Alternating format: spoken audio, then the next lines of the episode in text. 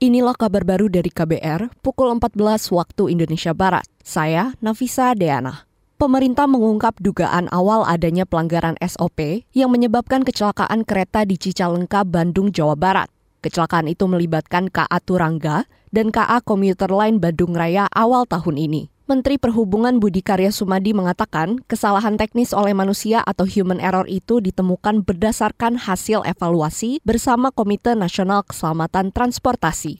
Jadi dari apa yang kita amati, sementara ini memang K N K T belum memberikan suatu uh, result bahwa ada satu uh, kemungkinan bahwa ada kesalahan teknis, ya, uh, pelanggaran S O P berarti faktor manusia dan hal-hal lain yang sedang kita identifikasi.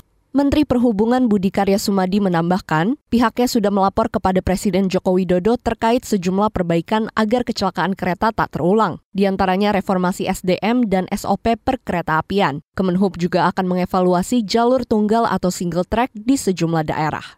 Kita ke informasi lain, Saudara. Pemerintah mengungkapkan alasan soal Mesir yang belum mengizinkan Indonesia melakukan operasi kemanusiaan di Gaza. Menteri Pertahanan Prabowo Subianto mengatakan, Mesir khawatir kapal bantuan Indonesia dijadikan tempat pelarian bagi pengungsi.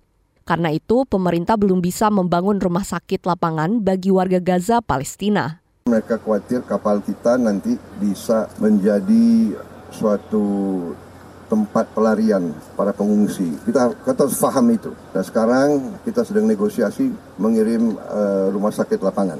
Ya, tentunya juga ini harus juga Ya tentunya juga ini harus juga negosiasi sama semua pihak yang ada di situ. Menteri Pertahanan Prabowo Subianto meminta publik memahami situasi tersebut. Kata dia, pemerintahan di perbatasan dengan Gaza menghadapi berbagai tekanan. Menurutnya jika mereka salah mengambil kebijakan, dampaknya akan semakin buruk bagi rakyat Palestina. Kabar Pemilu. Kabar Pemilu. Tim pemenangan nasional Ganjar Mahfud akan laporkan Wali Kota Solo Gibran Rakabuming ke Bawaslu lantaran kerap cuti kampanye, selengkapnya bersama kontributor K B R. Intensitas semakin lamanya cuti yang diambil Wali Kota Solo sekaligus Cawapres nomor urut dua Gibran Rakabuming Raka mendapat sorotan dari tim pemenangan daerah Ganjar Mahfud P D I P Solo. Juru bicara T P D Ganjar Mahfud P D I P Solo Suharsono mengatakan, D P C P D I P Solo berencana melaporkan Gibran ke Bawaslu Solo. Menurut Suharsono, wali kota Gibran diduga melanggar aturan cuti kampanye. Sekarang ini dia transisional dan tidak fokus pada uh, menjalankan tugas sebagai wali kota. Artinya? Gitu. Nah, ini dari sisi etis dan kinerja saja. Karena berarti, kenapa saya katakan kinerja, berarti dia laporannya, uh, dia hanya menerima laporan dari bawahnya. Bahwa hmm. dia ini layak di posisi ini, ini layak di posisi ini gitu kan. Hmm. Nah, dia nggak mengamati persis secara langsung karena sering meninggalkan tempat kerjanya. Okay. Itu, itu dari sisi kinerja. Sebagaimana diketahui, Gibran kembali mengambil cuti sebagai Wali Kota Solo selama tiga hari dalam seminggu pekan ini, sejak tanggal lima belas hingga tujuh belas Januari besok.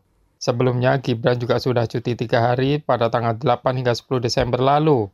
Sebagaimana diketahui, regulasi baru untuk cuti kampanye kepala daerah disesuaikan dengan kebutuhan tanpa batas jumlah hari, sesuai peraturan pemerintah nomor lima puluh delapan tahun dua ribu dua puluh tiga. Yang membatasi jatah cuti kampanye pejabat negara per minggu hanya satu hari. Dari Solo, Jawa Tengah, Yuda Satriawan.